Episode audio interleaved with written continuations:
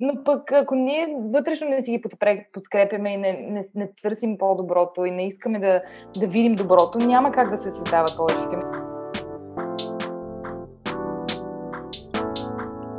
Здравей, Алиса. Много се радвам, че откликна на поканата. Много благодаря. И аз се радвам. За мен е огромно удоволствие и за жалост не си в България, си в Берлин, да се налага онлайн да проведем разговора, но а, не можех да отлагам, тъй като си бремена и в 8-я месец на всичкото отгоре. И наскоро изгледах филма, в който участва Петя на моята Петя. Това е първият български филм, който съм гледал до момента и останах толкова очарован, че въобще не усетих времето как мина. Първоначално останах с грешни впечатления, че е 40 минути, но преди това проверих, че всъщност е час и 40.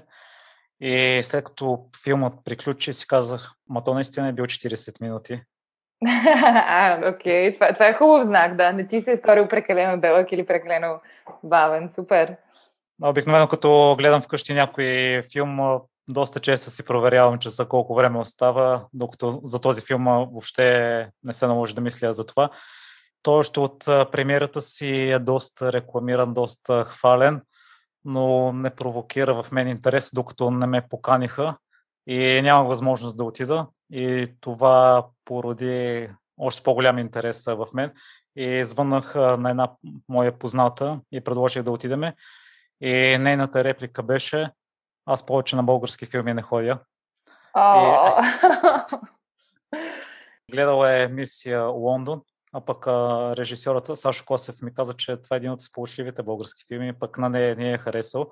И ти също си на подобно мнение от сериалите, които съм гледал българските.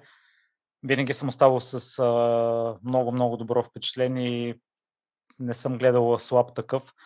Ти не обичаш фразите като за български филм е добър филм. Так, какво смяташ, че спира хората да повярват в българското кино? Какви са тези предубеждаващи вярвания? При положение, че даже наскоро слушах едно интервю на Николаус Цитирис и той каза, че за България търси талант а, самата продукция на световно ниво. Ами, това е много обширна тема. Много ми е тъжно и на мен всеки път, който чуя да, за български филм е добре или а, нас на български филм няма да ида.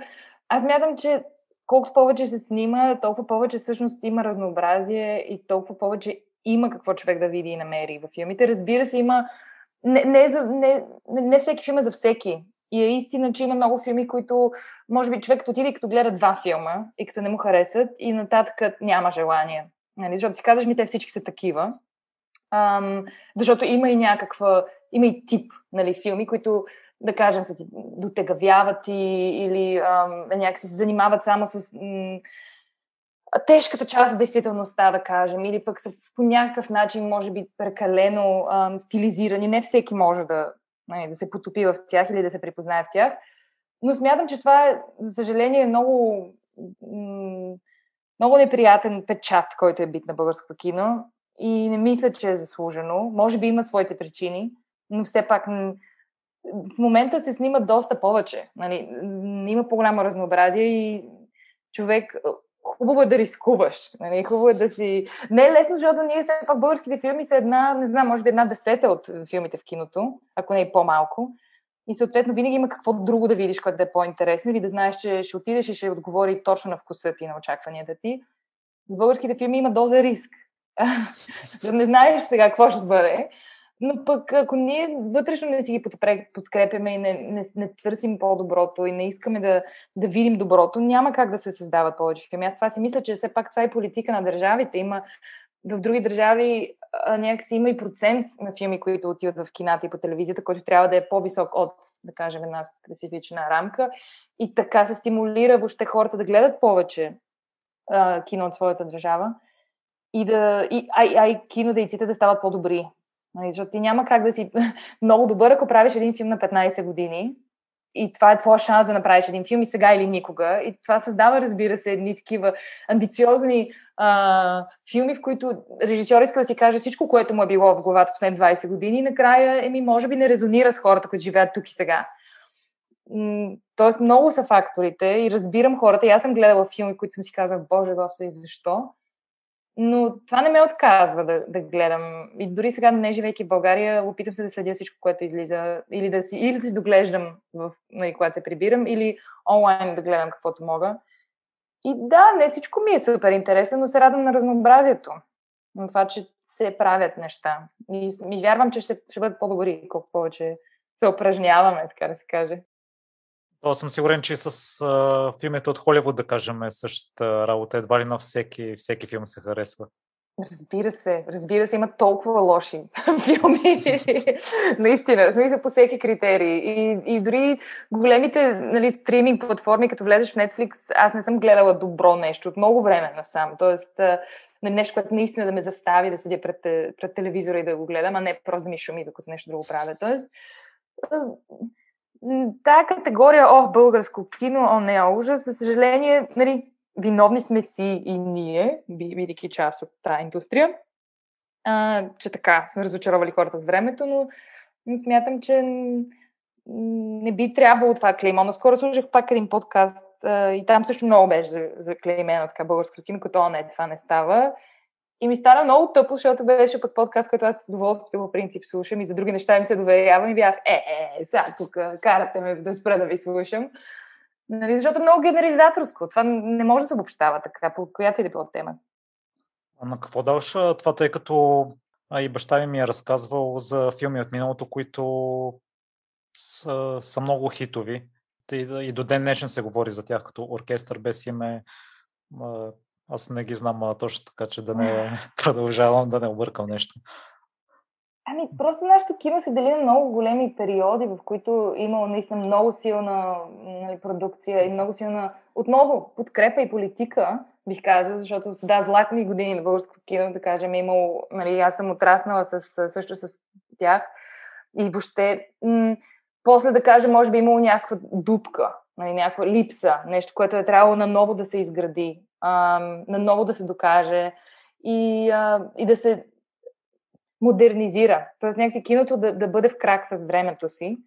И обаче като има дупка, може би някъде по пътя, или когато има недостатъчно, или има, пак казвам, този а, синдром на много дълго време не можем да снимаме и сега дай да заснемем едно нещо. И може би за това изпада извън, извън времето си една част от продукцията. Това ми се струва на мен. Или, или се върти в един затворен цикъл на теми, които не сме преработили като общество, също така да кажем нали, не, недостатъчно е говорено или учено по някои теми и в един момент те се превръщат в вечна тема на киното. Нали, то опитва да компенсира, обаче пък хората продължават напред и не искат с това да се занимават. И е, е трудно да, да ги накараш нали, на сила. То не става така. Тоест, има тези неравности в развитието. Затова, ми, затова като че ли сме изпуснали някъде нишката и много лесно се губят хората, колкото повече те имат избор от други неща, които да гледат от световното а, кино, толкова по-малък е шанс на българско кино някакси да се закачи. Разочароваш ли някой с един-два филма? Това е някакси. После как да го върнеш? Е, хората може би не разбират, че разликата в бюджетите е огромна между продукциите в Холивуд и продукциите тук. Също така, да, разбира се.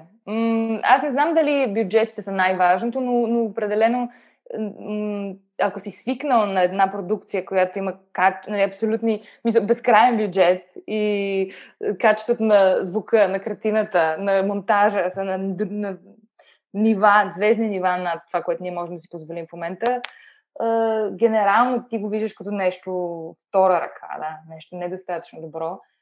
Ам, тоест, киното би, нашето кино би трябвало с много по-силни истории, да кажем, да грабва, или, или емоции, или нещо, което въпроси, които сега и тук, тук сега са релевантни, или дори нали, сценарии с това да разсмееш ни хора. Това за мен е едно от най-трудните и най-сигурен начин да, да стигнеш до тях.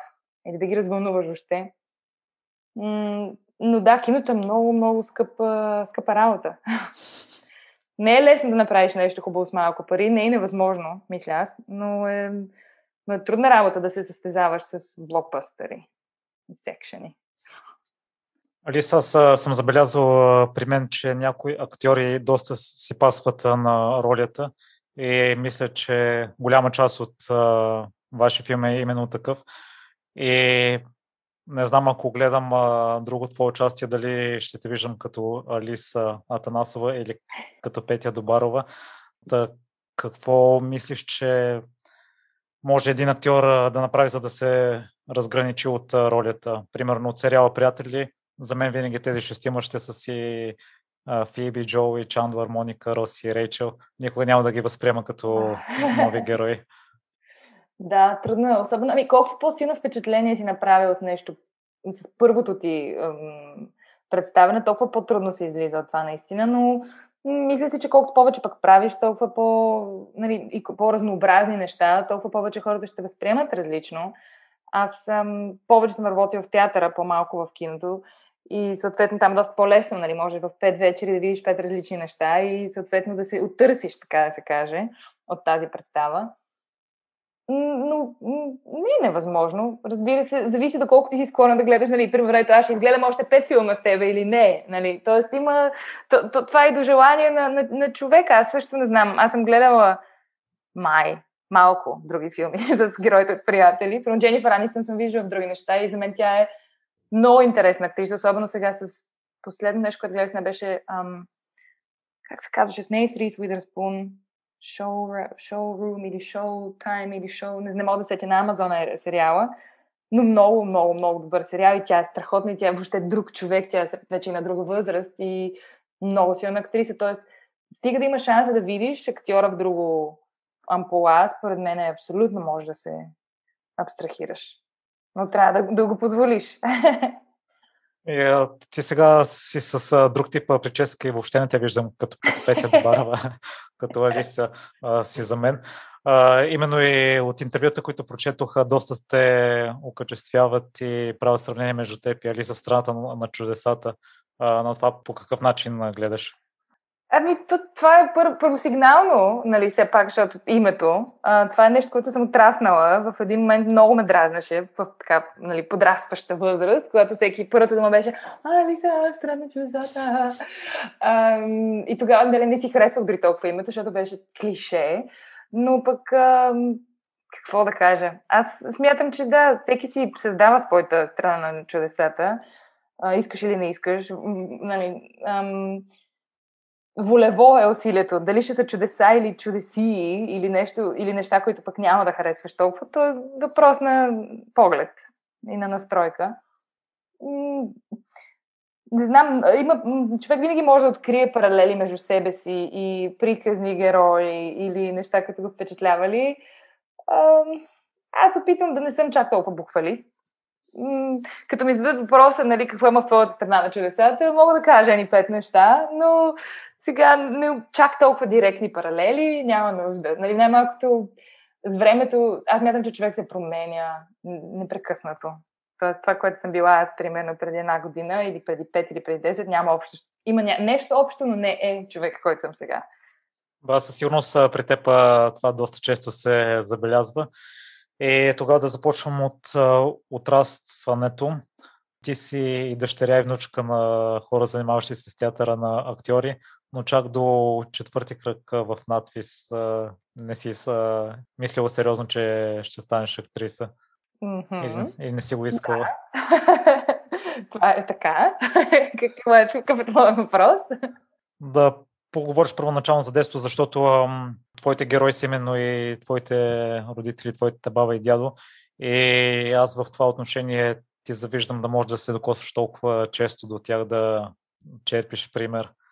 А, ами да, аз понякога нали, ме питат хората, добре, какво, какво ти е било трудно или какви проблеми си имал в детството и аз не мога да се сетя. А, някакси винаги съм имала толкова много семейна подкрепа, че мога наистина всеки ден си благодаря. Естествено, всеки от нас 100% е травмиран по някакъв начин, по, нали, в нещо в миналото, а, но аз като цяло, гледайки, обръщайки се към семейството си, просто мога само позитивни неща да изрежа. Много ми е трудно да. Естествено, като човек, още от малък, нали, с тропка с кръче, много съм се карала с всеки един член на, на семейството ми, опитвайки да извоювам себе си и да определя себе си.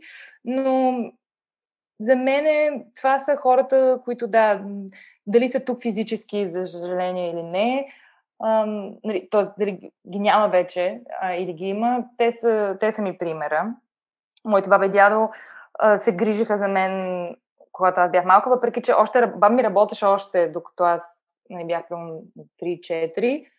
Но там нататък сме водили на училище, на танци, на курсове, на гимнастики, на, нали, където ми е хрумнало или, или на нашите е хрумнало.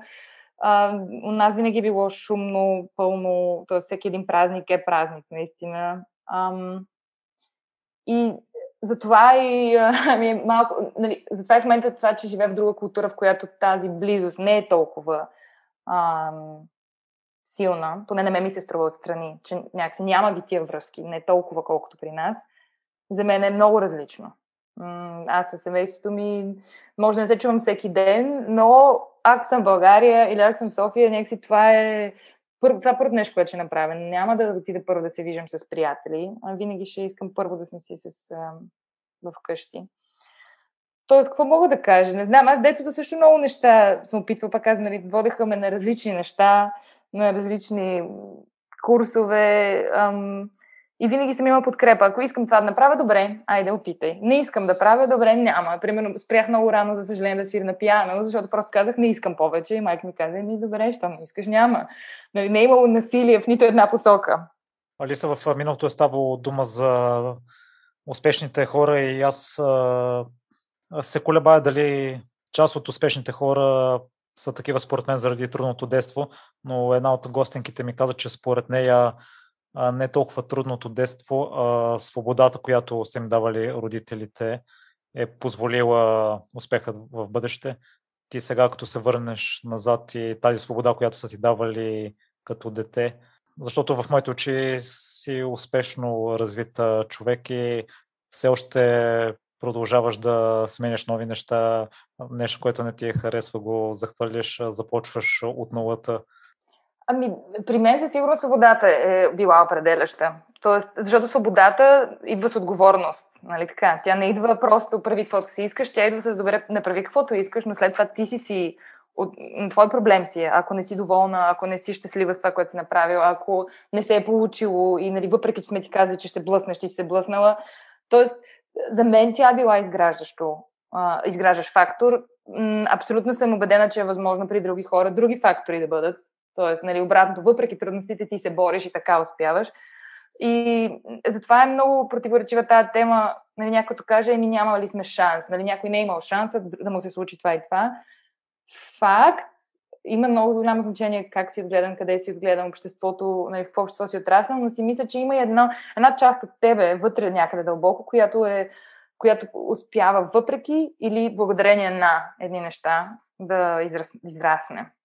Нали, с правилните, може би, хора в правилното време, но при мен определено свободата помогна и е смешно, защото, примерно, аз като бях малка и са ми казали, добре, прибери се в еди колко си часа, нали, била съм прямо при съседчета и в момент, в който стане 8, аз си тръгвам. И родителите на моите приятели ме питат, ама какво става, бият ли те вкъщи, нали, защото и за кое дете, нали, иска ведна, нали, на 9-10 си и сега си тръгваш, нали, защото ти казали, защо така, нали, какво вкъщи? Ще ти се карат, ли, викам, и не, съм, няма да ми се карат, ама са ми казали, нали, прибери се в това време и аз го правя.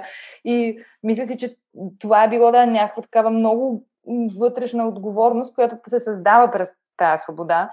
И брат ми е по същия начин а, е отгледан и виждам и при него, че много, така, много сериозно чувство за отговорност съществува. Спрямо себе си, спрямо другите. М- така че аз харесвам тази тактика. Надявам се да успея да я приложа някой ден. Ще видим. Но да, работи.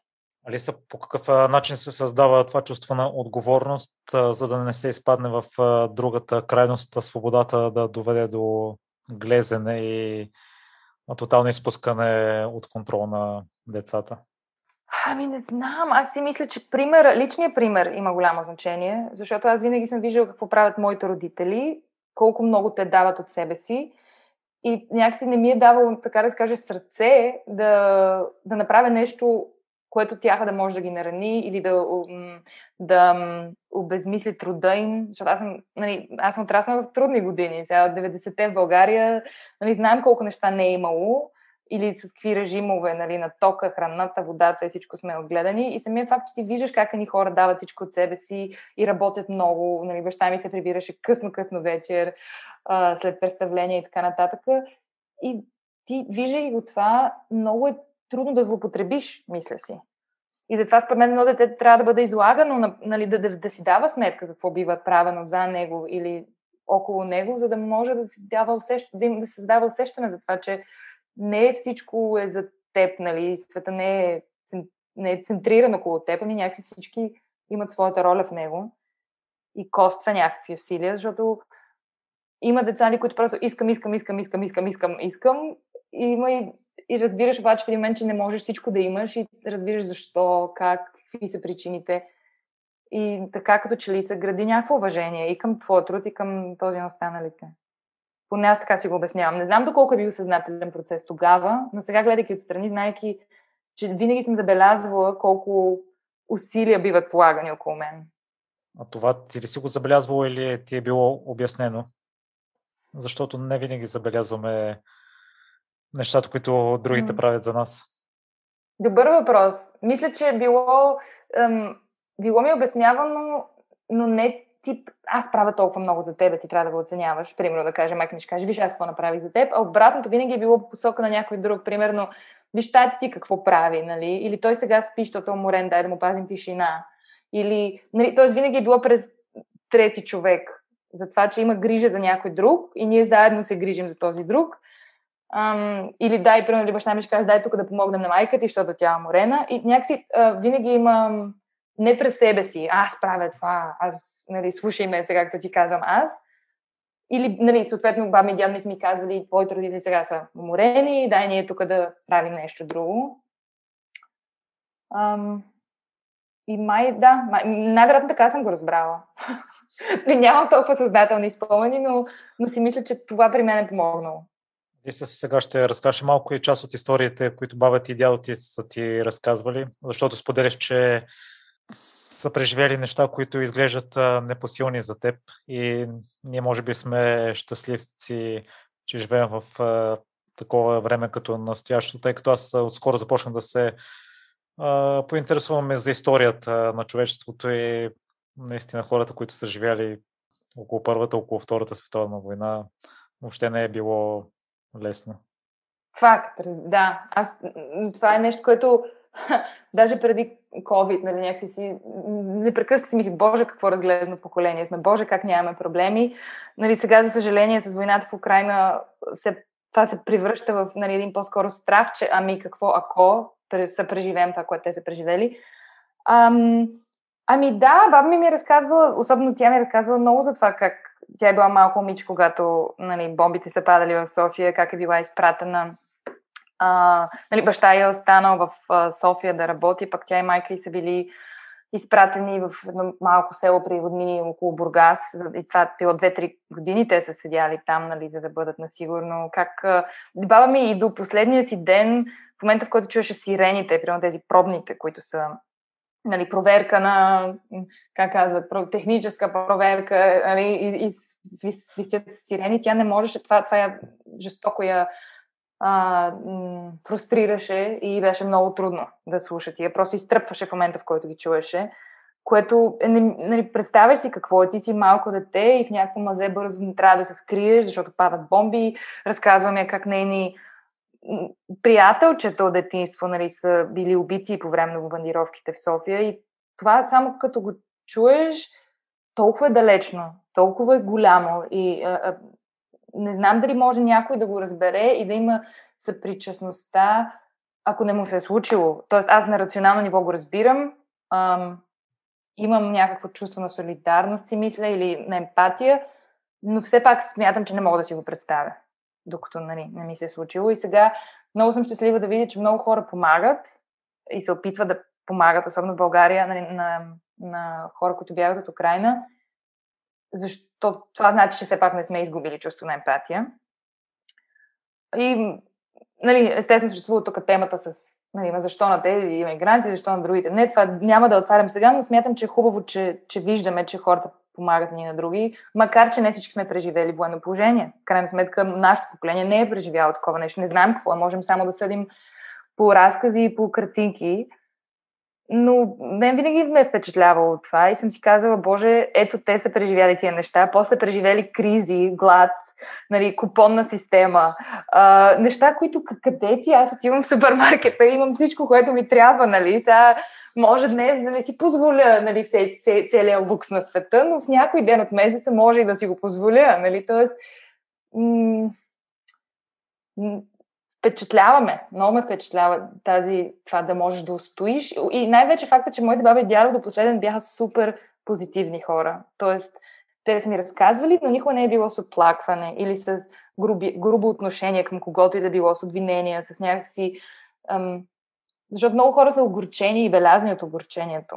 Нали, така, от системата, която ги е предала, от а, времето и ситуациите, които са ги предали.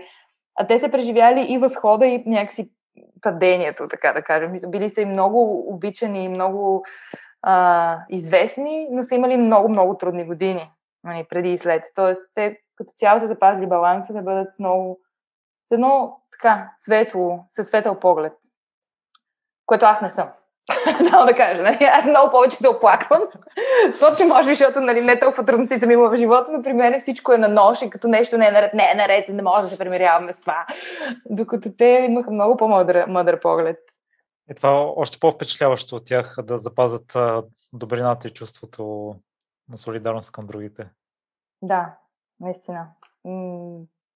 Това не знам как се постига. не ми казаха. Просто бяха такива. И аз бях, как така? Алиса, смяташ ли, че киното може да допринесе до някъде, да ни пренесе в военна обстановка? Аз преди няколко месеца изгледах пианистът с Ейдриан Броуди. Mm. И наистина, като изгледаш такъв филм, изпитваш чувството за няколко дни, може би, но след това отминава и не може да се да си представим какво всъщност са изживяли хората.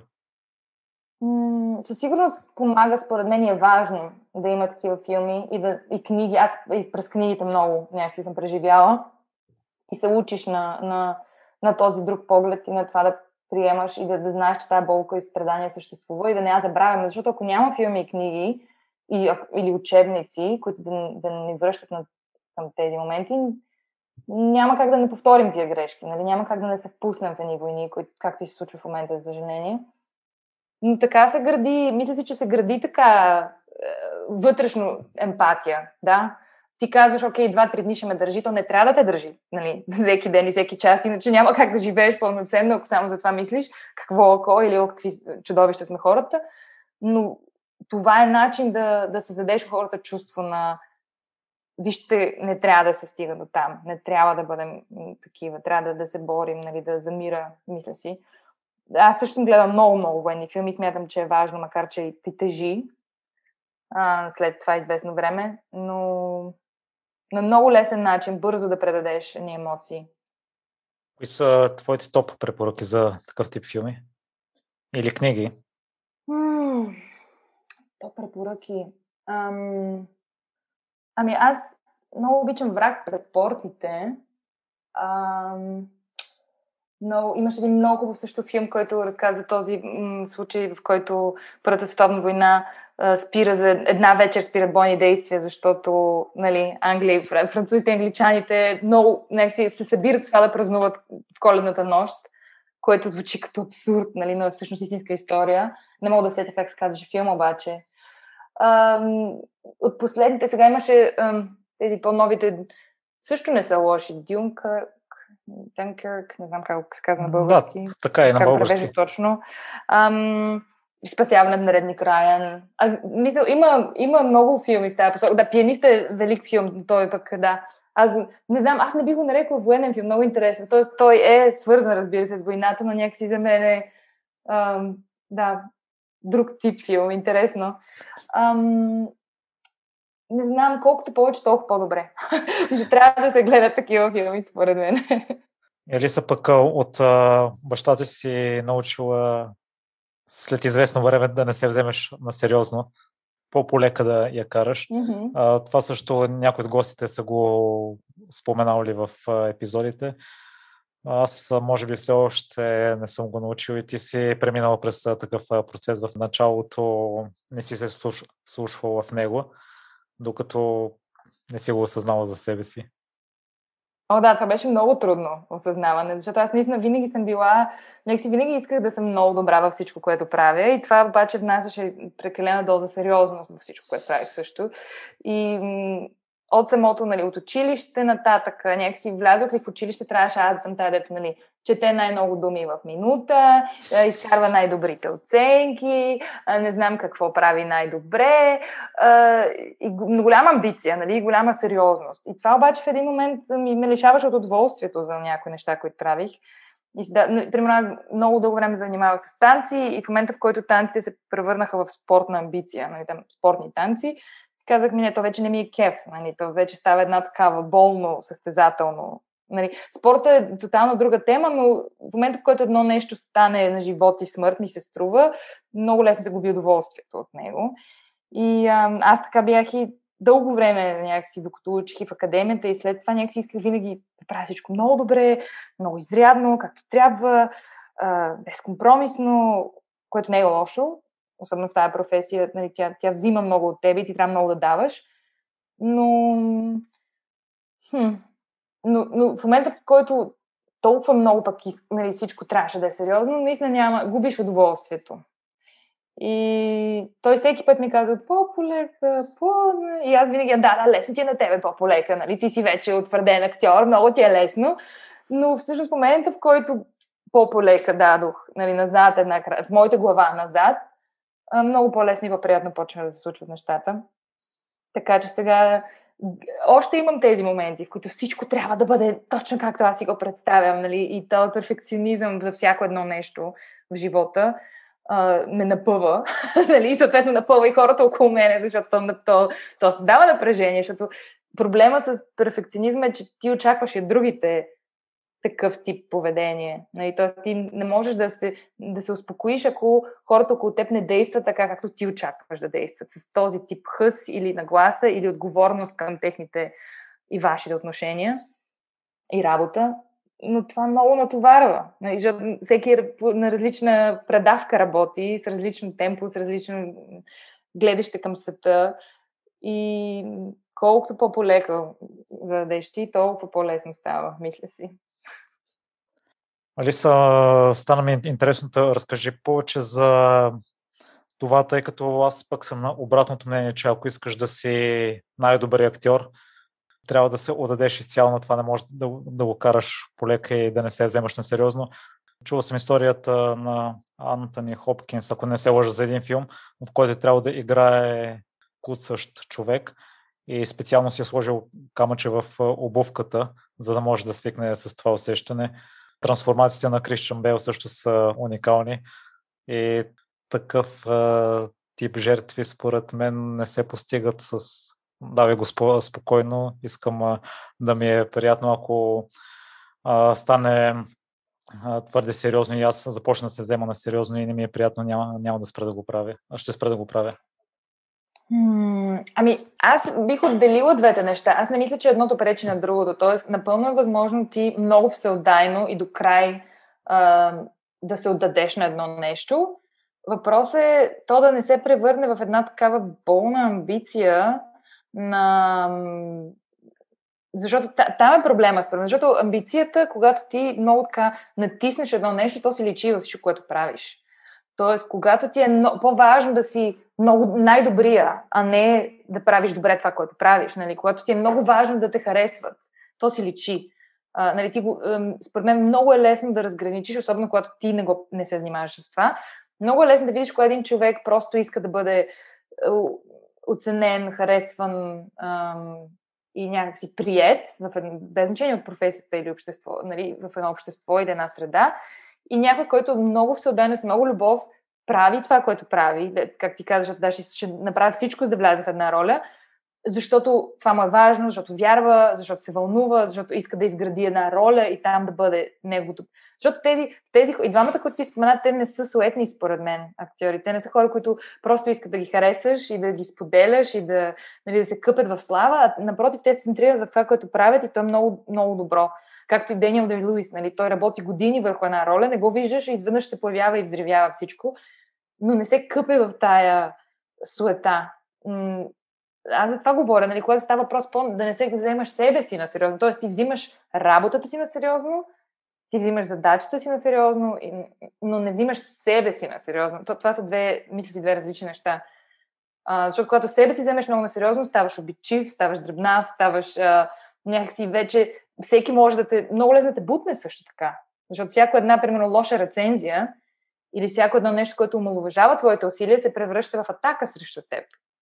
Докато ако ти правиш много всеотдайно всичко, но знаеш, че абе, може да не стане, нали? или все ще има някой да не ме хареса, или е, да видим, тогава някакси им, знаеш, че има грам, има възможност някъде за провал. Докато болната амбиция и многото сериозно взимане, мисля, че те лишава от това чувство за хумор първо, към теб, ако самия, ако се провалиш или ако нещо не се получи както си го искал и, и ставаш много по-сензитивен, ама такова като изострен нерв. Нали? Всичко може да те, а, да те нарани. А пък ако кажеш, ми, аз ще дам всичко добро от себе си, пък ако не стане, не е станало, тогава си много по-свободен, мисля си. Ако не слагаш нали, всички яйца там в една кошница, или как се казваше. Да, мисля, че те разбрах. С спортните танци тогава, момента в който си решил да се откажеш, вземал ли си се на сериозно при положение, че си взел такова решение и да го е наложило това? Ами бях на прага, но тогава трябваше да направя избор дали нали, училището или танците, много, малко или много. Тоест някакси трябваше или много сериозно занимавам с това и да ам, повече време да прекарвам прямо в тренировки, отколкото в учене, или другото. И тогава просто си казах, че не искам да съм професионален нали, танцор, т.е. други неща ме са ми по-важни. Но но и също така виждах как хората, които вече са една стъпка по-напред и са в, в професионализма, на моят партньор тогава, примерно, беше много, беше по-голям от мен и съответно по-напред. И обаче виждах точно този хъз и тая нали, много, о, много изострено нещо беше в него. Някакси всяка тренировка беше на живот и смърт. И супер, аз просто не го исках за себе си. Просто си казах, не, аз обичам да танцувам за кеф. така че тогава спрях. Нали, аз винаги съм танцувала след това, но тогава спря тази амбиция за победа.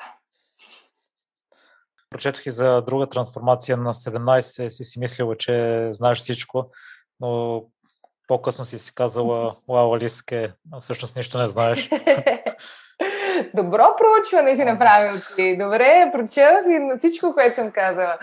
Ами, да, да, много е странно. Може би защото среда... Аз съм учил в френската гимназия и там, смея да твърдя, беше доста високо нивото на някакси на, на знания, на м- хора литерати около себе си има, така мога да кажа. Хора, които наистина знаеха много в много области, учители, които ни подкрепиха много стабилно и съответно ни помагаха да се развиваме в различни области спрямо интересите си и тогава имах много високо самочувствие за себе си до този момент, защото си мислих, ето, аз съм в училище, а не ми се получават много неща, знам, разбирам, оценена съм от хората около себе си, в добра среда съм. Не знам, това, имаше едно така, естествено това е свързано и с тинейджерството като цяло, нали, че изведнъж ти си независим, голям човек, пораснал, вече не се ваша да ти казват какво да правиш.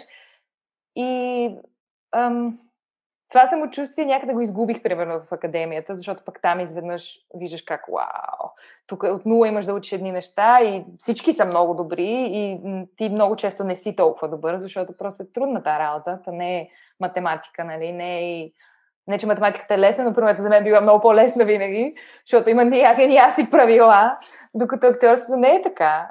И освен това, днес ти се получава нещо, утре не днес си в кондиция, утре не си. И тогава всъщност много имах такъв сблъсък на реалности и на преосмислене на о, какво знам, какво не знам за себе си. Защото нещо, което най-много ценя всъщност в обучението в академията е, че те кара да търсиш и да, да се опитваш да разбереш по-добре себе си като, като човек? Кой си ти? Какво те вълнува? Какви проблеми имаш, ако искаш? Нали? Какви си ти травмите там в това перфектно детство, нали, което си мислиш, че си имал? А, много, много по-силен е сблъсъка с теб самия и с твоите недостатъци и качества. А, нещо като училищната среда не мисля, че се занимава с тия проблеми. И вече в една друга възраст идват. И е много интересно. Но определено имаше разлика, да. Между Алиса в гимназията и Алиса в академията. Алиса, какво всъщност е чувството всеки ден да се питаш достатъчно добър ли съм и да има такова колебание като актьор? Ами не е лесно. Това е нещо, с което ти, трябвайки да занимаваш тази професия, трябва да се примириш, че няма да достигнеш мига, в който да знаеш, че аз съм добър, аз правя всичко както трябва, аз знам. Аз, това и, и големи актьори са го казвали и мисля, че всеки вътрешно, дори не го признава, го знае, че това е едно от най-нестабилните неща. Наистина, защото ние сме човеци а, с емоции, ние работим с телата си, с а, момента, с това, кое в момента, какво в момента ни се случва, с психофизиката ни. Тя, тя не е нещо а, солидно, тя се изменя спрямо нали, времето, пространството, хората около нас, всичко, което ни се случва. И ако си склонен всеки ден да ставаш и да си казваш, окей, днес да ще бъда ли достатъчно добър или не, и ако се примириш с това, че няма да имаш никога а, отговор 100%, може да живееш добре, мисля си. Но не е много лесно. Тоест, има този момент, че няма... Днеска, ето, днеска ще мине добре представлението, утре зле и, и така ще бъде винаги. Няма как винаги да държиш дори, да, дори хората да харесват това, което правиш, ти вътрешно винаги знаеш, че днеска бях на 83%, примерно, или днеска не беше най-силното ми представене, или не успях, или нещо вътре друга да бях за секунда. тоест, просто трябва да, го, да си наясно с това. И да си кажеш, окей, това тук е така. Няма да имам стабилност и сигурност. То така е в живота на всеки. Не може всеки ден да сме на 100%. Какво си казваше в тези моменти, в които вътрешно си усещало, че си на 83%, примерно, е минало представлението, че не си била достатъчно добра? Еми, какво може да си каже? Казваш си, ми ще, ще дам повече следващия път. Днеска беше тъпичко. В смисъл, кофти ти става неминуемо, нали?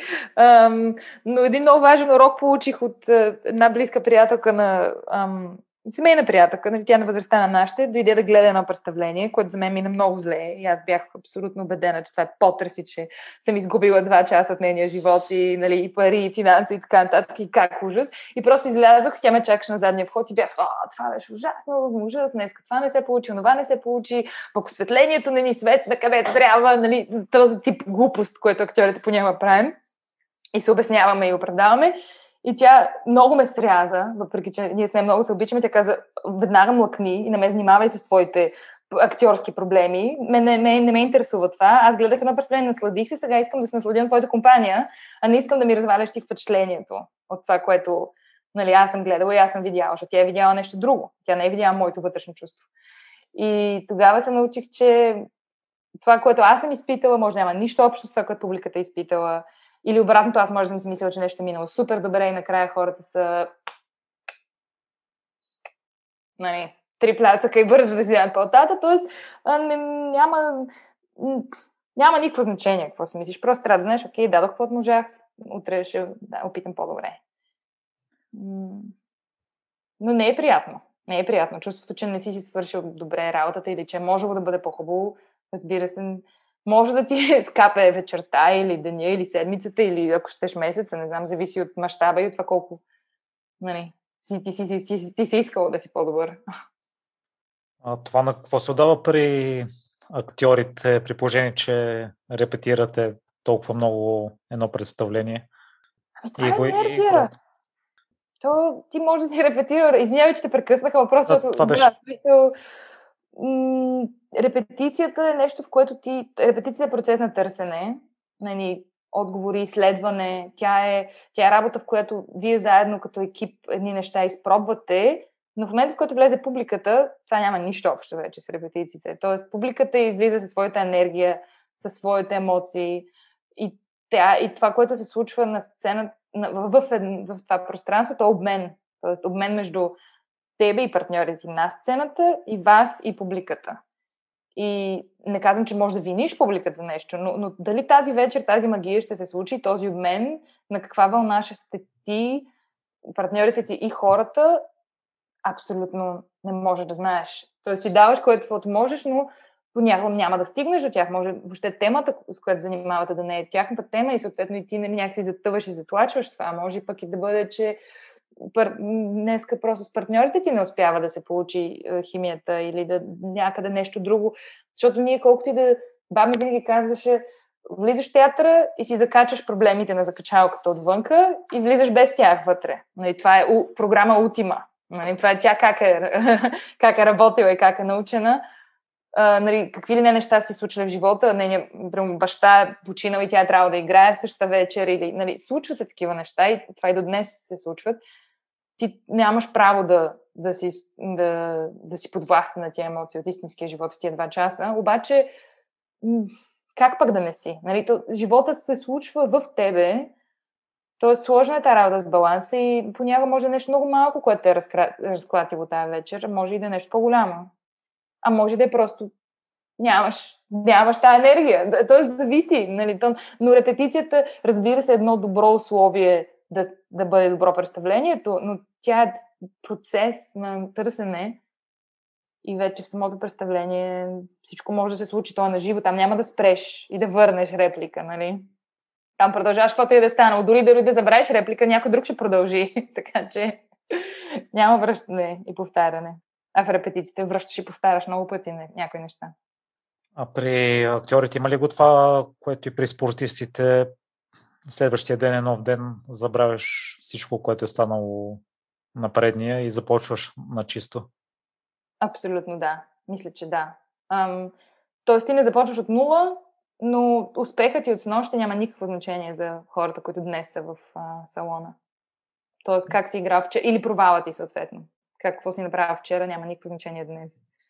И, и с това трябва да си наясно, че всеки ден си е за него си.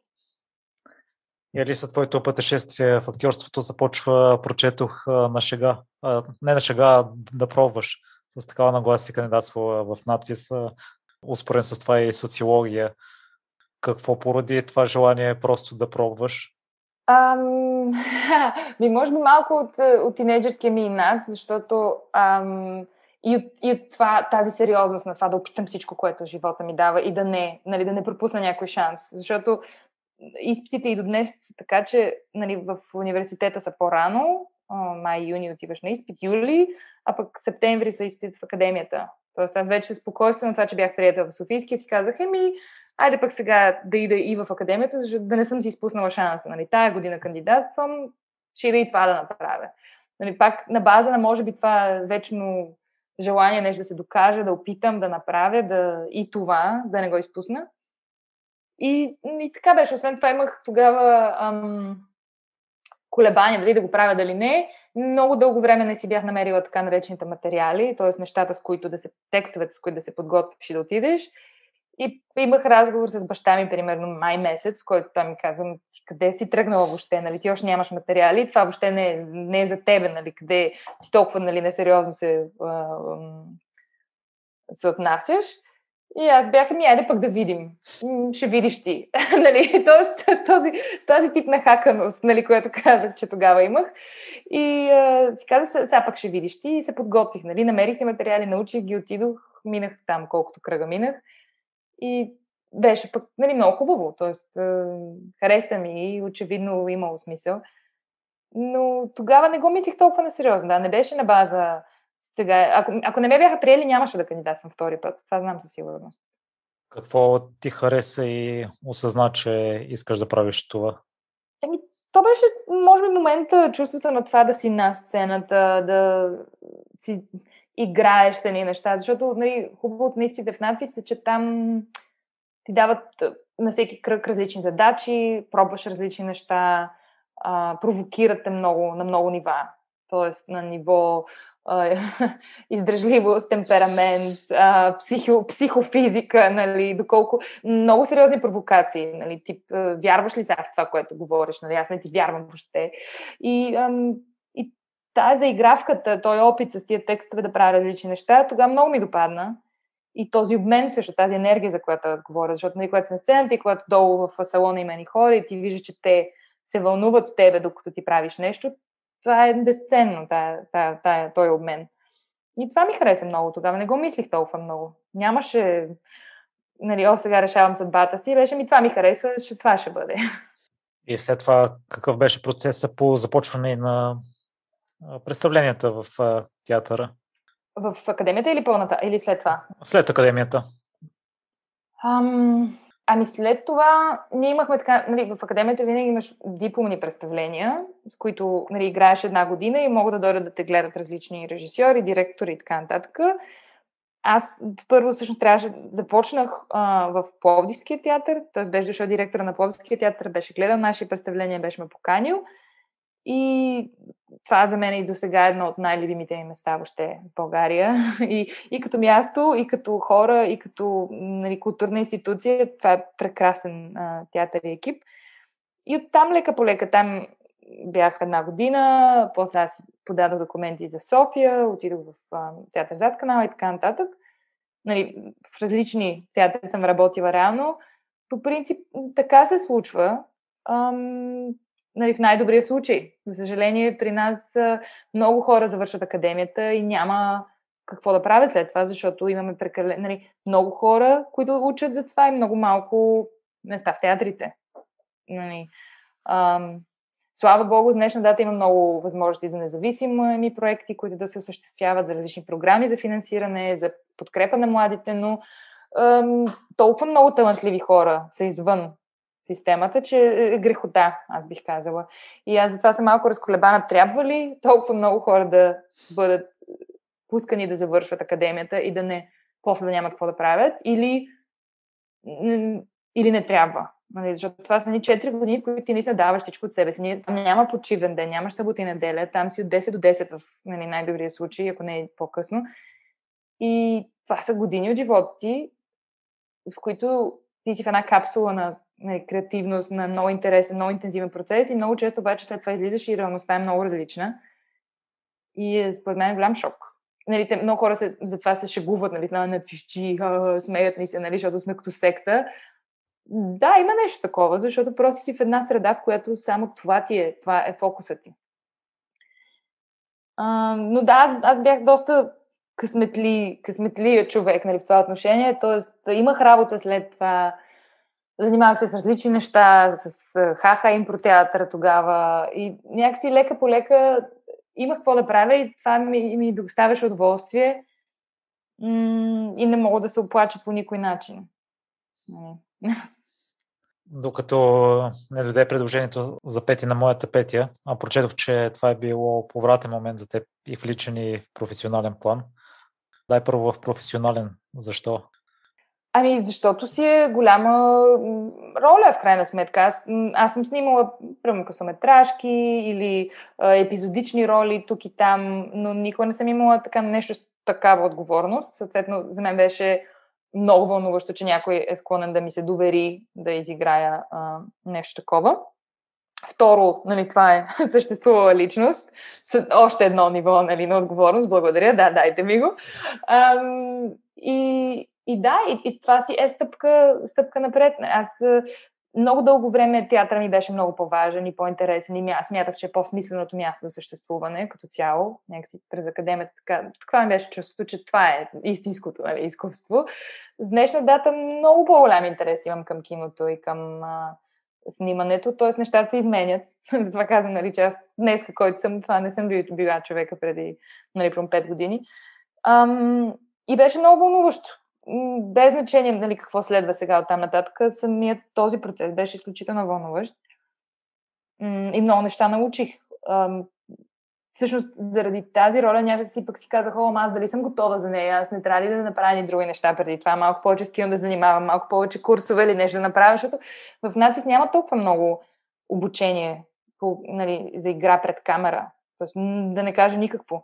И ти само през опита можеш да се научиш. Тоест, трябва да снимаш, за да станеш по-добър. Не можеш просто, няма как да ти кажат нали, какво да правиш. И тогава почнах и да, знайки, че тая роля предстои за мене, тогава почнах повече да се оглеждам за различни курсове в България в чужбина, за неща, които къде мога повече да науча, нали, буквално, за да не се изложа. Нали. И слава Богу, имахме много време преди да почнем да снимаме, така че нали, успях тук там да, да отида да свърша някакви, някаква работа в тази посока. А пък в лично отношение а, срещнах страхотни хора, с които работих. Нали, и режисьорите, сценаристите, целият екип. Ам, много беше вълнуващо. Много по... Нали, трябваше да се замисля за неща, които... Какво, какво, какво бяха, коя бях аз на 17, коя била Петя Добарова на 17. И отново това преосмислене на пътя, който си извървял, защото аз бях на 29, когато заснехме филма, т.е. много различна възраст. Нали? Но пък Петя Добарова на нейната възраст била много по- зряла, отколкото мисля аз бях на 17. Така че това преосмислене отново на пътя до, тогава, до сега си беше в личен план важно. Но и ти смятам, че притежаваш нейните качества, когато си снимала филма, сподели за непримиримостта и това, че ако виждаш смисъл в нещо, си влагаш енергията в него. Ами да, много ми е трудно да, да се примирявам с неща, които в моята а, глава не са редни. Ам, и много често, когато това е случай, а пък и видя, че не мога, за съжаление, да го променя или не е там мястото ми, си тръгвам от места, на които не смятам, че нали, нещата се случат както трябва, или, или, или се боря за тях, или виждайки, че няма смисъл, просто казвам, добре, значи не съм на правилното място. М- непримиримостта, според мен, е, е въпрос на вътрешно усещане. Тоест, ти или мо... харесвам този израз, той е много така клиширан, ама ако нещо не ти харесва, или го промени, нали? или, ам, или промени нагласата си към него, или го промени, или някакси го махни го като фактор в живота. Нали, трябва да, да се махне, да, да бъде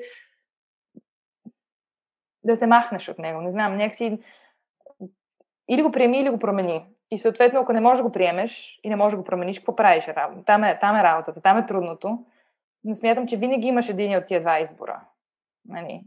И е много лошо, когато, ако дълго време се чувстваш зле с нещо, но се примириш, според мен е, това нанася щети без значение лично или професионално. Тоест в това отношение мога да кажа да, имам в себе си този дух на непримиримост, но се опитвам да не стигаме до щетите, нали? Тоест, просто се пазя. Това е работата. Затова не се примиря. Защото мисля, че видяла съм някакси в пътя си до сега примирени хора, които са изгубили вяра или са изгубили стимул или са се превърнали в много uh, вгорчени версии на себе си и това и съм си казала, не, аз не искам да бъда там. Съответно, ще правя каквото трябва междувременно, за да не се стигне до там, да не се превърна в някой човек, който просто мрънка, недоволства и е, става сутрин е кисел и си ляга и е кисел. А това може да се случи, ако се примириш с статус, а, не, статус квото. Как а, статуквото. Гледай, колко време ми е в не. да, както и да е, извиняй. Да, сега се сетиха промени нещата, които можеш и а, само да се сетиха формулировката. Да, то е много, известен, много известна фраза. Аз също за това, това се опитвах да, нали, в момента да, да се сетя как точно е формулирано, но е много често срещано. Да, да се научиш да различаваш нещата, които можеш да промениш и кои не. Да. И всъщност и по края филма аз си научила да бъдеш по-толерантна, прочетох това защо не си го научила по-рано, защото си минал през много неща, видяла си много истории. А, добър въпрос. Аде, аде. Еми, защото е трябвало тогава да стане. Не знам, защото аз толерантно го казах, съм го казал по повод конкретно, примерно да кажем, темата с нали, това самоубийството. С това да вземеш собствения си живот. В този, това за мен винаги било много трудно да приема. А, защото в моята глава живота е дар, който ние дори не сме заслужили някак си. Ние нищо не сме направили и го имаме. И от една страна, и кой, как така ще се, ще, ще, ще се откаже от този дар, от една страна, от друга, нали, ти м- отнемайки своя живот, ти нараняваш всъщност всички, които те обичат. Не, този, тоест, тази голяма дилема за мен това много... Не съм имала толеранс някакси. Не, че не съм... Раз, казвам съм си, е, как па така? Нали, не съм, не съм имала достатъчно може би, житейски опит или съзнание, за да разбера до каква степен един човек може да бъде отчаян или абсолютно безверен, или нали, поставен в една ситуация, в която това да бъде единствения му избор. И винаги така леко съм имала една нотка на осъждане в главата си за това нещо. За съжаление, се, нали, живот напредвайки не само покрай филма, и нали, покрай други неща, около мен е имало хора, които са отнели живота си. И съответно, това ме, ме е накарало да, да се замисля какво всъщност и колко болезно и какво се случва с теб, за да това да, да бъде избор, до там да стигнеш. Защото смятам, че това е много крайно. Много, много крайно действие. И така, и мисля, че лека по лека успях да в главата си да, да го приема като, ами да, възможно е. За, в един момент стигаш до там, че това не виждаш друг избор. И е много мъчно и много трудно. Надявам се никога в живота ми, разбира се, да не стигам до тези дълбочини на, ам, на емоционални състояния. Нали. Ам, но това имах предвид с толерантността към такъв тип действия. Защото за мен това е насилие срещу нали, и други хора, не само срещу тебе. Напълно те подкрепям тук. Алиса, той има един философски въпрос. Какво ти е мнението за него? Самоубийството сила или слабост, след като си по-запозната по темата? Ами, не мисля, че е нито едно от двете. И то не за друго, ами защото това са много такива ни понятия, някакви константи. Сила, слабост. Как, как определяме, нали, по принцип, генерално какво е сила и какво е слабост, че да скажем, че това е. От една страна нямаш силата да, да, да, да може би да носиш живота на плещите си повече или да си участник в живота, такъв какъвто е в твоята реалност. От друга страна е слабостта да се вземеш в ръце. Нали? А, от друга страна пък е силата да едва ли не, може би аз си представям как в главата на, на някои хора това е взим, взимам решението в свои ръце и повече не мога да нали, не мога да приемам живота такъв какъвто е и не искам повече да го направя и затова ето отнемам своя. М- но много е лесно отстрани да кажем, нали, сила, слабост. И не искам да, да казвам, защото мисля, че само един човек, който е в такова състояние, че да е готов да посегне на живота си, само той знае как се чувства и какво е в него. Не мисля, че ние отстрани, всички останали, които не бихме го направили, можем да кажем. Смятам, че трябва да сме по-внимателни, да, да сме по- наштрек за малките знаци, за това да разбираме кога хората около нас ам, лабилни или, или са някъде на ръба или нещо не успяват да се справят с някакви неща в живота, за да не се стига до там. Но мисля, че е много трудно, защото пък едни от... Нали, всички крием толкова много и, и никой, никой не иска да се показва слаб пред света, съответно го играем всички много силни силни, изведнъж нещо се случва и този човек вече не е сред нас. Тоест, не можем да сложим много лесно етикетите сила и слабост. Защото не мисля, че е сила да си винаги силен пред хората. Нали, то пък и, или да се показваш силен. Тоест, много е тънка границата. да си... А, м- а, това е много смешно. Аз винаги се съм смяла на хора, които забравят думи, но ето нас аз живея в чужбина и съм същия този човек. А, vulnerability. Тоест това да си уязвим, ето, дойде думата, да си уязвим нали, за някоя сила, за друга слабост. Аз мисля, че с времето да покажеш, че си уязвим по някакви критерии е сила, не е слабост. Нали, Тоест ти си склонен да пред някого да покажеш, окей, аз не мога да се справя с това, в момента ми е трудно. И това коства нещо. И според мен даже коства повече, отколкото просто да си супер съм си, много съм си добре, нали, с всичко мога да се справя. Тоест тия понятия е, се изместват леко с времето. С това как, как кое наричаме сила и кое е слабост. Да, и това идва вече като си се научил да си по-толерантен и емпатичен според мен към другите и да ги разбираш. Ами да, ти, ти разбирайки другите, разбираш по-добре и себе си и обратното. Нали, ако себе си разбираш, ако себе си познаваш в трудни ситуации, можеш да си представиш как се чувстват други хора. Ако ти никога не си бил в една ситуация, много по-трудно да, да можеш да, да, да се поставиш в обувките на някой друг. И Алиса, говорихме вече за времето, което отнема на един актьор да се подготви за дадена роля. При теб процесът какъв беше? Ти само един ден или два си участвал в снимките? два снимачи да. Доста беше интензивен процеса, но пък имах много повече време преди това. Нали, тоест, за този проект се знаеш, ние знаехме много повече време, отне много време да се съберат пари и да се организира самия снимачен процес. Тоест, аз имах много време да изчета и проуча всичко свързано с Петя Добарова, да намеря своя поглед към нея, да обсъдим с сценаристите и с режисьора какво искаме ние с този филм да кажем и да направим и коя за нас е Петя Добарова и въобще коя е Петя Добарова в този филм. А, тоест имах цялото спокойствие на света, бих казала. За, нали, не беше, так...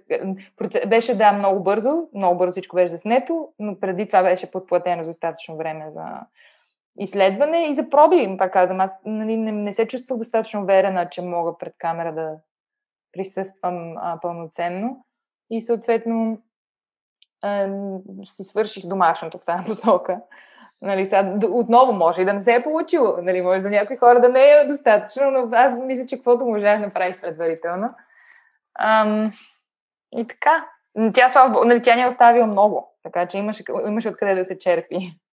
Или аз в филмите, които съм гледал, не съм срещал лоша игра на актьорите и всеки образ ми се струва, че е изигран по перфектния начин от конкретния човек. И какво смяташ, че в такъв случай отделя добрия актьор от великите актьори? Хм. Ами, моят поглед, за съжаление, винаги ще бъде, така да се каже, леко изкривен от професионална гледна точка. Нали? Може би ще забележа повече неща, които в един или друг. Аз смятам, че първото и най-основна базисно нещо е, вярваш ли на този човек? Нали, Тоест, ти гледайки филма, вълнуваш ли се с него? Вярваш ли, че това, което му се случва, наистина, значи, че, че, той, че той се чувства както се чувства? Ам, или, мислиш, или се разсейваш и мислиш за разни други неща, докато го гледаш, или за косата му, или за дрехите му, нали? Може ли да се припознаеш в този човек? Тоест, смятам, че ако ти можеш да се вълнуваш с един човек на екрана или на сцената, значи той успява да, да бъде плътнокръвен в това, което е, пълнокръвен в това, което е направил. Са, гениалните там вече е друга работа, нали? То вече е как, как се постига това, нали? Вече какво прави по пътя си този човек и как го постига. Това са... Но... Не мисля, че е някаква обаче формула, която мога да изведа и да кажа, значи добрите са такива, гениалните са еди как си, то просто има степени, нали, на това до каква степен един човек може да се превърне в друг физически, психически, емоционално. Разликата често е видима, дори с така да се каже, невъоръжено око. но, но мисля си, че човек, гледайки нали, нормалният човек, нали, някой, който не се занимава с тази работа, няма нужда да мисли за тези неща. Мисля си, че ако един филм или театрално представление те вълнува, въвличате в това, което се случва, ти се или се вълнуваш а, на база емоци... емоции или си задаваш въпроси. Тоест, питаш се, се какво беше това, защо, пък аз, къде ми е това в моя свят, какво значи. Ако един, едно произведение остави след това с въпроси, това според мен също е хубаво и те може да се провокирани от цялостното, цялостната продукция или от един човек, от това как той е нещо е направил във филма и ти си кажеш, а, това е много интересно, аз как бих реагирал в тази, в тази ситуация. Или просто чисто, нали, друг, и последно нещо, което според мен е чисто естетически нещо може да те развълнува. Тоест, нали, от красотата на нещо или от грозотата на нещо да провокира емоция. Тоест, има много нива, на които може да развълнува било то актьор или произведение. И ако ги отделяме, става много по... Вече ставаме така анализатори. Нали? Вече ставаме критици. А пък ако като цяло работи, според мен тогава има тогава е по- по-ценно. И Алиса, ти винаги търсиш промяната и тя продължава. В кой момент осъзна, че не на всяка цена искаш да бъдеш актриса и че можеш да правиш и други неща? Ами, аз винаги съм имала едно чувство в живота, че имам много интереси и че някакси няма да ми стигне живота за всичко, което искам да направя и че нали, актьорството няма да е достатъчно да компенсира тази липса. Защото много актьори казват, нали, аз през актьорството мога да изживея животите на много други хора и да бъда много други хора. Нали, това е много често срещано. Аз не мисля така. Нали, за мен това не е достатъчно. Някакси има много неща, които искам да опитам и не, не ми стига да бъде на, само в тези два часа, примерно в едно представление или в някой филм.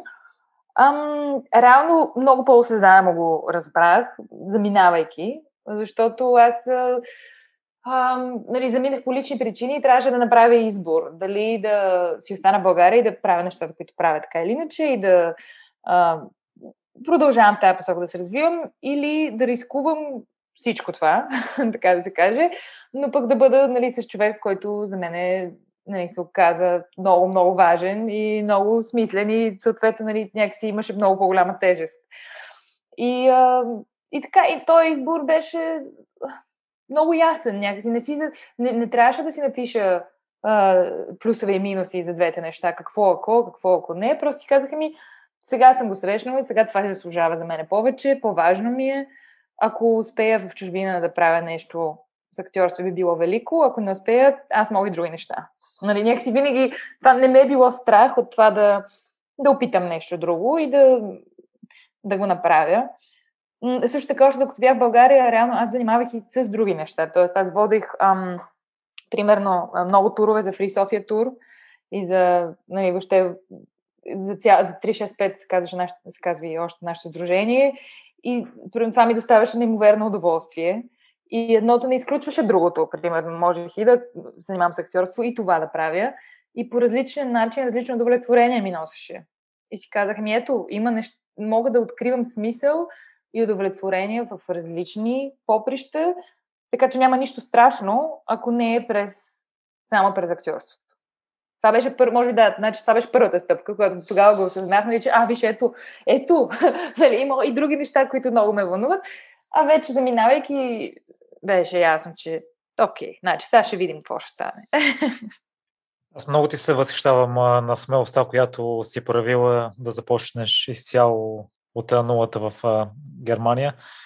Споделяш, че това е най-голямото ти предизвикателство и първоначално си си мислила, че е по-лесно. С какви очаквания си заминала? Еми, да, с, нали, боле, някакси, когато си влюбен, нали, прясно влюбен, мисля, че всичко ти се струва така или иначе по-лесно и възможно и просто се носиш нали, на крилете на, на, на това чувство. Като цяло мисля, че ще ми е по-лесно, защото вече съм нали, говоря, още преди да замина бях учила много езици, справях се без проблем с това, ето бях работила различни неща в София, т.е. казах си, ами и това ще направя.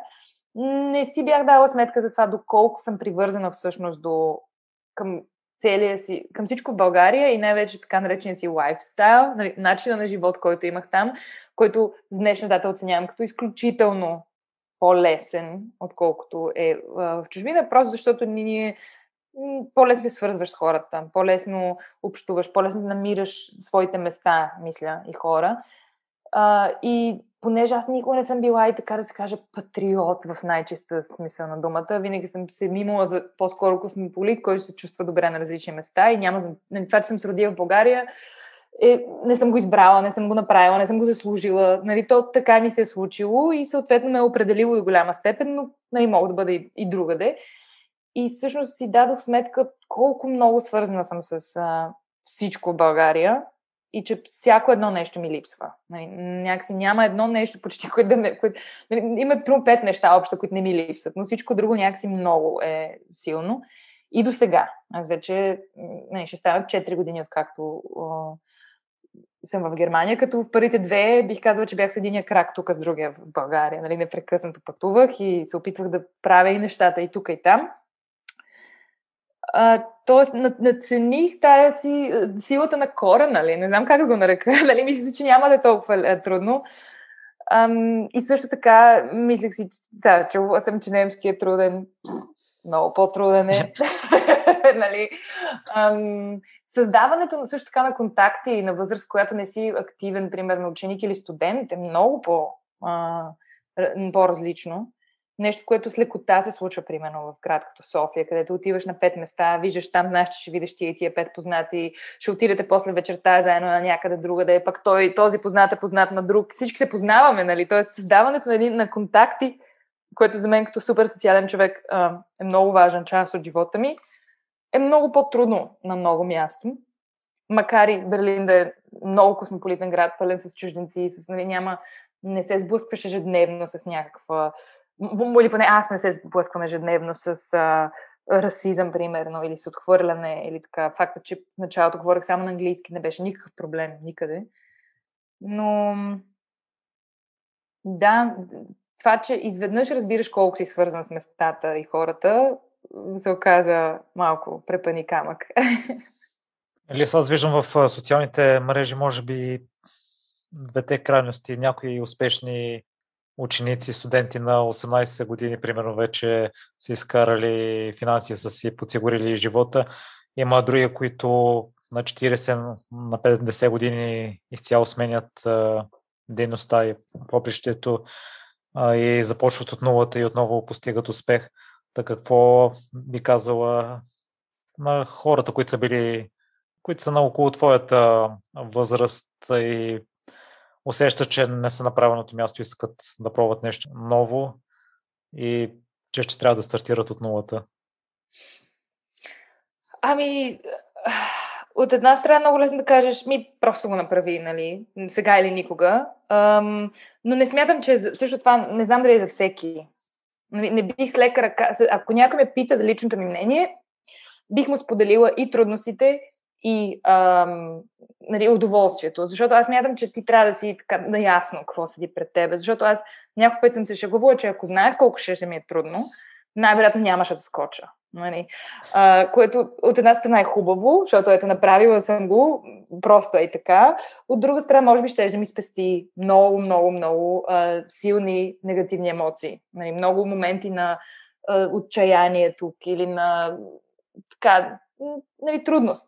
Тоест, хубаво е човек да, да, да се познава добре. Ако се познаваш добре и си знаеш, че е в твоите капацитети и е в твоята натура да, да направиш радикални смени и да започнеш от начало и това да не те тревожи, защото ти ако направиш една голяма промяна, обаче всеки ден си мислиш, ето сега обаче какво мислят за мен хората, ето сега обаче аз какво имах преди, то това ще те разеде отвътре. Тоест, смятам, че човек преди да направи голяма крачка, трябва да се познава малко, от малко, и, и да, се, или да се опита, или да се опознае, или да се запита ни въпроси, кой съм аз, какъв съм, кое ми носи удоволствие, но ако просто страха е, че ема не, аз съм на тия години, вече не мога, това за мен не е фактор. Това не мисля, че може да бъде фактор. Когато и да било.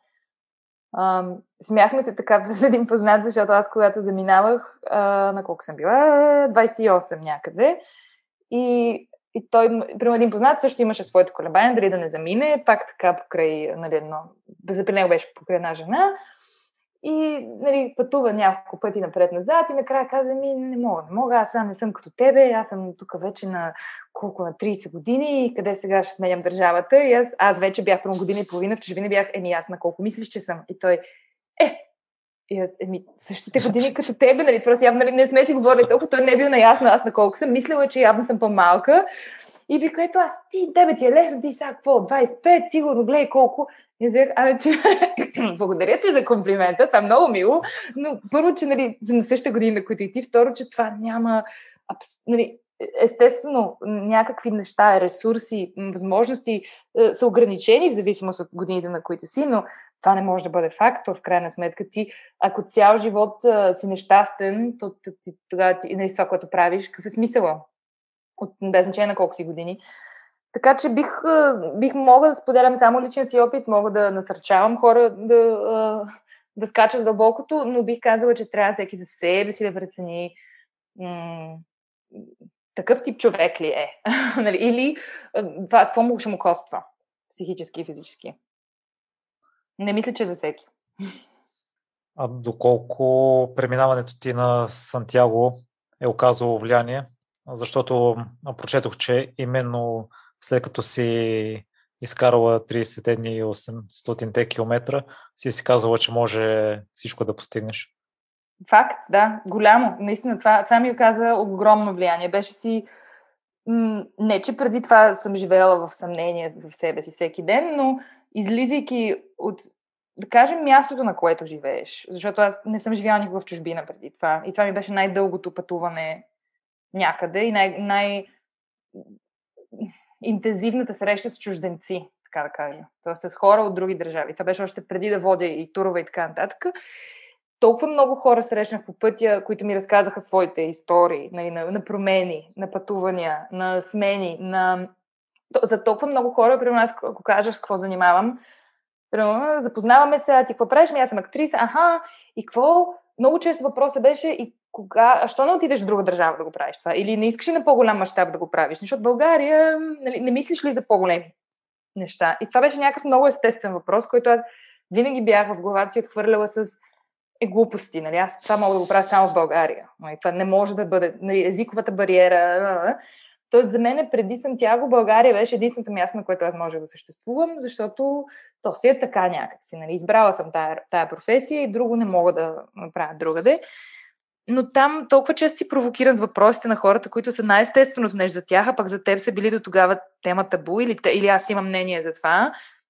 Това е много малък пример, но факта, че срещнах много хора от целия свят и всеки от тях идваше с различна история, първо ми показа колко много гледни точки има към едно и също нещо. А второ вече, нали, наистина физическото усилие, това, че не беше лесно, нали, тези 800 км, имаше си, имаха си цена, разбира се, и болка, и моменти, в които си кажеш, не мога повече, нали, тук всичко ме боли, тия мазоли, това коляно и така нататък. Но продължаваш и си казваш, окей, значи ако тялото ми е поставено в едни много екстремни условия, но аз продължавам, значи и когато, нали, прямо физиката, псих, психиката ми е поставена в едни така, защото това е, това е връзка между нали, тялото и, и, и психиката ти, значи мога да се справям с тези предизвикателства, значи мога и други неща. Не, има така много просто казано, но за мен това си беше такъв повратен момент. И казах ми, да, всъщност е, всичко, което си наумия, мога да го направя. Да, и за момента е така, Лиса. И да, може би хората трябва да се предизвикват по някакъв начин, да видят, че всъщност имат възможностите. Да, и много често отвънка идва това, мисля, това осъзнаване. Тоест, ние сами, затворени в нашите си глави, много често се ограничаваме и когато сме конфронтирани с нечие чуждо мнение или провокация, то тогава почваме всъщност да отваряме малко черупчицата. И поне при мен това проработи много, много силно. Ани, такива външни тласъци. Алиса, ако трябва да ги съпоставиш физическото изпитание и разговорите ти с другите, кое би наделял? Защото съм чувал истории на хора, пробягващи, да кажем, един маратон и си казват, че могат да направят всичко. А, докато аз при себе си, може би, това не се получава. Изпълнил съм си някои от целите, свързани с спорта на две бригади съм бил в Штатите и отново излизаш само в друга държава, го правиш сам изцяло, но не мога да пренеса като че ли това усещане, щом съм се справил там, ще се справя и на другото място. Това, което всъщност ти си постигнала. А, ами, да, не, виж, ето това е, че човек може наистина само от своята камбанарийка, така да каже. Не мога да изведа заключение или уравнение, че винаги, щом, ако Хикс е вярно, то Y е вярно. Ам, има различни провокации, на които човек а, нали, отговаря. Също има и това, че в крайна сметка то всичко може, ама ако ти е добре там, където се намираш, защо пък да го променяш, нали? Също така, ако си вървиш по един път, който за теб е смислен и, и се чувстваш добре, не, виж... не винаги е нужно. Нали? Тая, това, че аз много обичам да променям някакви неща, не значи, че това е на всеки му потребно или нужно. И дали ще дойде по физически или психически път, ам...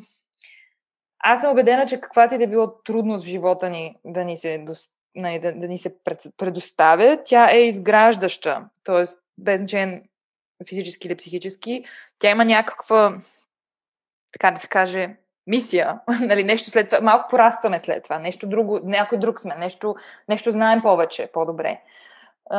Много често телата ни са тия, които ни дават сигнали, че нещо не правим както трябва, просто защото се нали, разболяват или изтощават, или нещо се случва и си казваме, трябва да забавим темпото, примерно, или трябва да, да си обърнем внимание на едни неща, дето не ги... Не, аз мятам, че връзката между емоции и, тя, и тяло е толкова силна, че нали, това е една друга тема, която тотално нали, може да влиза в графите на нали, малко на тия необяснимите неща уж, но аз мятам, че неминуемо можем да си разрушим телата само с мисли, примерно, и обратно, или да ги съградим.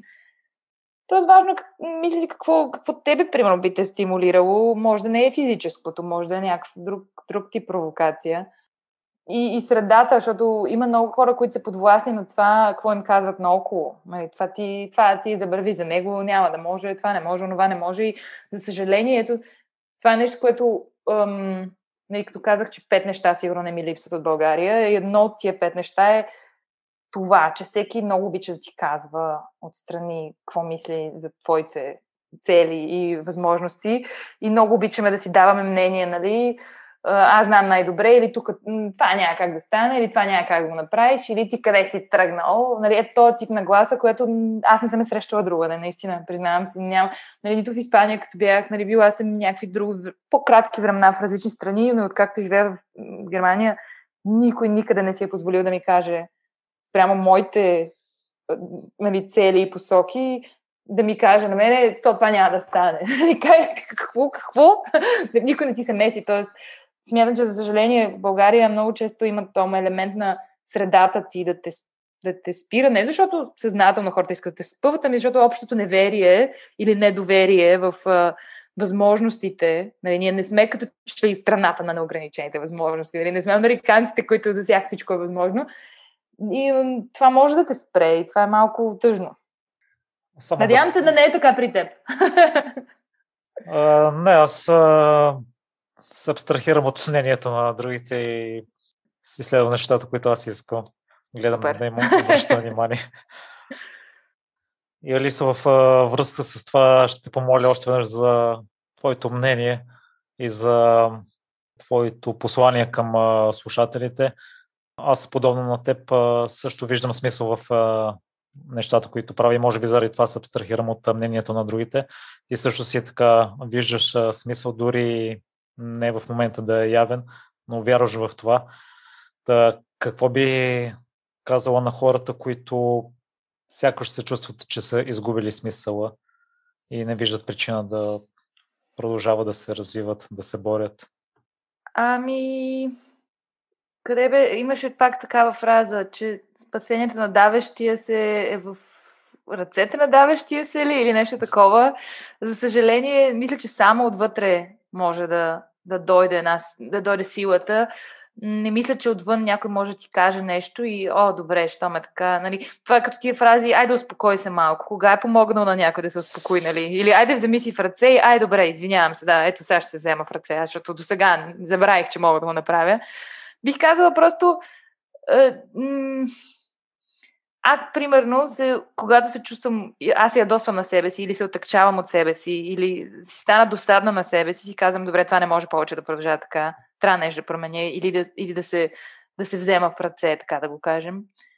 Ам, бих казала, че в момента, в който човек от себе си се чувства нали, отчаян и нищо не му се прави и, нищо не, и в нищо не вижда смисъл, еми добре, остани в това някакво известно време, остави се на това чувство, а, виж до къде ще докара, до какви мисли ще те докара, защото понякога ние се разсейваме много. Нали? Ще си пусна сега малко телевизия, ще си погледам в Инстаграм и в Фейсбук, за да, за да, м- да не се оставям на това чувство на отчаянието, просто за да се разсеям. Обаче ние може да го отлагаме, но то ще седи там. Нали? Докато ако в един момент седнеш с това и кажеш, добре, защо сега се чувствам толкова зле? Добре, окей, зле ми е. Еми, много ми е зле. Еми, още повече зле ми е. Колко по-зле може да ми бъде? И, и останеш с това чувство. И, и, и се опиташ да разбереш, аджаба, какво би ми помогнало, но сам да се попиташ и сам да си, ако трябва да направи си списък, ако трябва, нали, не знам, обади се на някой, но мисля си, че не трябва, трябва да не се разсейваме в тези моменти, в които нещо много сме се отчаяли, и много нямаме смисъл и не искаме да ставаме от леглото. Аз съм имала такива дни, седмици и месеци. И в един момент ти кажеш, добре, да, и сега и какво, какво още? Айде, да ще остана с това чувство и ще се опитам да с него да се срещне и да си поговорим. Откъде идва, на къде отива, какво можем да направим заедно, за да го преодолеем. И само човек сам знае за себе си. Никой отвънка не може да ти каже как нещо да го поправиш, мисля. Не съжалявам, хора. Нямам решение. Нямам формула за това. Значи безполезен разговор беше това. Има време, докато го публикувам, да я измислиш, да формулираш. да, ще изпратя едно съобщение, да. Или са последните въпроси са идентични към всеки гост. В какво си се проваляла? О, в толкова много неща. О, Ам, мисля, че отчитам за най-големите си провали, за нещата, които много трудно съм си простила. Това, че през времето съм разочаровала хора по пътя, които съм срещнала. Тоест, някъде по пътя, когато още не съм била толкова мъдра, колкото сега, не съм успяла да, да, да кажем, да запазя едни отношения или да ги, да ги да се отнасям достатъчно добре с хората и съответно те са разрушили или са изпуснала връзката, или вече е късно да, да поправя някакви отношения. Тоест, за мен е единствено в човешките контакти, мислям, че. Защото друго, друго не, ме, не, не мога да кажа, че е провал. Дали нещо съм изгубила, дали някое нещо не съм направила както трябва. Провала е толкова абстрактно, нещо, че не ме плаши в неговите материални форми. Но провалени отношения с хора и загуба на някакси на, на, в преводите, нали, защото всеки говори на различен език, е нещо, което ми тежи и си мисля, че ето, там е имало провал някъде. А най-големият урок от това, кой е който научи? Че трябва повече да внимавам и че винаги трябва да казвам много ясно и конкретно какво мисля, защо го мисля, от каква позиция казвам едно нещо. Тоест, аз не оставям неизговорени неща вече в живота си и се опитвам да бъда абсолютно а, честна и категорична в отношенията си с хората, т.е. да не си играя, така да се каже, да не се правя, че нещо съм окей okay с него, ако не съм. Или да не се а, да не се обиждам и да, да чакам хората да се сетят защо съм се обидила сега. Нали? Или да не съм груба, а пък да не е ясно защо. Тоест винаги, неминуемо човек е груб понякога, за съжаление, аз, човека аз е груб понякога, ам, но винаги се опитам да, да, да, да, да съм много конкретна и ясна защо това се случва, защото от неизговорени неща и от неразбрани ам, неизказани неща, според мен, рушат. Защото човек си прави някаква своя представа и филм гради, след години може да се срещнете и да си кажете, ама аз си помислих, че ти това имаше предвид. Нали? Не. и разбираш, че всъщност много отношения по пътя е можело да бъдат спасени, ако и двамата са знаели, или трима, петима, какво всъщност сте имали предвид. И затова най-големият урок е, окей, аз казвам какво мисля и откъде, какви са причините. А, с какво се гордееш най-много, Алиса? Хм. Може би с това даже. Гордея се с, да, с това, че, да, че съм се научила да, да не да не шикалкавя или да не да не понякога дори да досаждам, може би с това, че искам да всичко да е сложно на масата и да е ясно кой за какво се бори, но се гордея с това, че не ме е срам да казвам някакви неща или да се извинявам или да ам, обговарям не знам дали е истинска гордост, честно казвам. Никога не съм си казвала, о, горда съм от това. Но това си е някакво нещо, което знам, че няма да отново, няма да, го, няма да се върна назад към друг тип общуване. Никога, мисля. Винаги ще бъде абсолютно с риск, за, нали, понякога да, да звучи преклено прямо или ам, грубо, предпочитам да е така. И като нещо не е окей, го казваме, изчистваме и го продължаваме напред. Али съм, надявам се, ти е харесало, защото напоследък доста често чувам от гостите си, но то час и половина е много, два часа е много. Аз съм изписал три страници голям формат за теб и не всичко засегнахме, а ти наистина си толкова мъдри, можеш да говориш по толкова много неща и можеш толкова много преживявания. О, о, не дей, не дей, мъдра. А, не, много ми е приятно, разбира се. Аз съм разговорлив човек, обичам, а и съвсем различно, когато някой се е подготвил, нали? Тоест ти имаш база, от която вече отиваме нататък, защото, за съжаление, има моменти, в които нали, едни и същи въпроси или неща, които вече ето, съществуват в пространството, са казани и трябва да ги повторя, тогава не е много интересно, докато в този случай имахме разговор и това е истинско удоволствие, защото е обмен, нали, не е просто едностранно. Така че много ти благодаря за да, много подробната подготовка, която, за работата, която си свършил преди да се срещнем. Благодаря ти ли се? Остана си вратичката отворена вече след като родиш, вече като имаш опити като майка. Мъдрост на квадрат. Тогава вече просто о, заливам интернет. да, благодаря. И през това време слушателите къде могат да се свържат с теб, да следят какво правиш, да гледат пети на моята петия? Ами Пети на моята петия май, за съжаление, вече не е в кината. Имаше някои ексклюзивни а, прожекции сега покрай рождения ден на Петя Добарова. Ам, може би в някакъв момент, надявам се, ще го съществува някъде онлайн, за сега не знам. Иначе аз м, така споделям части от своя живот в Инстаграм. Не, не прекалявам с това, но мисля, нали, така с някакво с чувство за хумор се опитвам да подхождам към нещата. И м, това е, мисля, че медията, която използвам най-вече, нали, ти, ти, ти там ми писа. Ам, и ще видим нали, за, за немскоязичните през септември. нали, ще има какво да гледат от мен, но не знам дали има смисъл сега да го казвам, защото за България май няма да има излъчване. Но да, ще излезе един сериал, който снимах и ми е много интересно и на мен дали ще се е получил толкова добре, колкото аз се чувствах. ще видим. Um, но да, за сега нямам много-много с какво да апдейт на хората, защото съм се отдала да, на, на бременене и на съответно известно време ще бъде и на нали, на борба за сън, предполагам. Пожелавам ти много здраве, Алиса. Ние си говорихме в предварителния разговор, че не може всичко да минава по план, но нещата да се развият така, както е най-добре за теб и твоето семейство. Много благодаря, наистина. Супер, успехи на подкаста. Благодаря. И на теб лично, нали? Благодаря.